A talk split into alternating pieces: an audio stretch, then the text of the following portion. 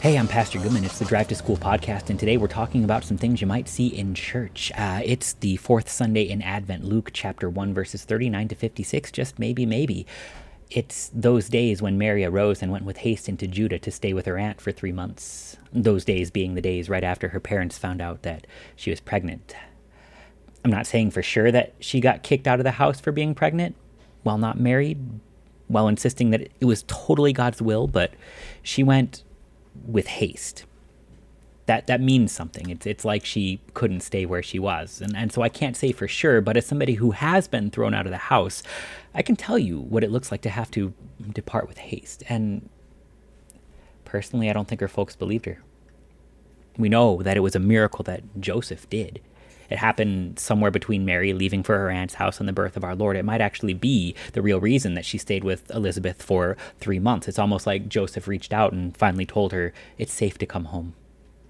It's one of those details that usually gets swept under the rug when the story is told by children wearing bathrobes, but even before Christmas programs, the Mother of God is always portrayed as so serene. Blessed is she among all women. She is the Mother of God, held in higher regard than any, blessed by God with shame, suffering, loss. What she faces now will only compound. Simeon warns her. A sword will pierce through her own soul as she watches her firstborn son crucified. Today, though, she comes to her aunt, ashamed, afraid, alone, in haste.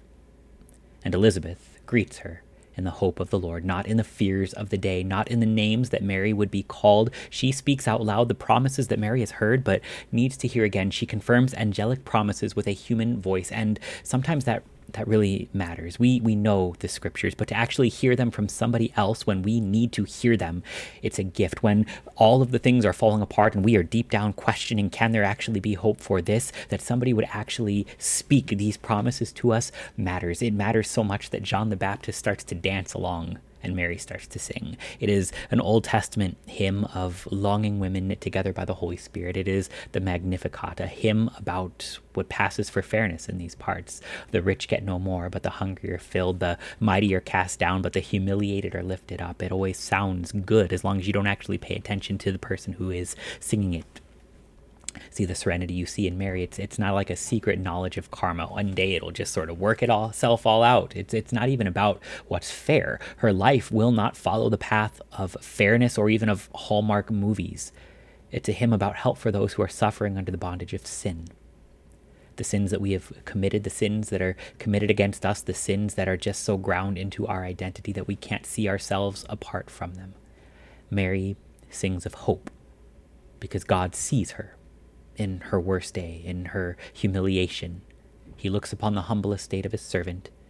He has regard for her. He sees it all the things that she is called, the things that she will endure, and he has mercy on those who fear him.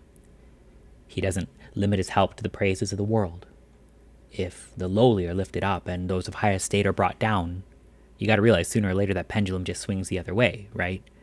The next time the hymn is sung, it's just the people who got lifted up have to get knocked down. It's it's their turn. So instead, Jesus puts himself into the hymn. He becomes the root of the great reversal. He is brought down from his heavenly throne, robbed of all of his pride, cast out that you would be brought in. Our Lord advents to suffer for Mary and for you. The hope of the Magnificat is not about fairness, it's that God regards us. He comes to suffer with us and for us, to bear the cross for sinners who sit in shame alone.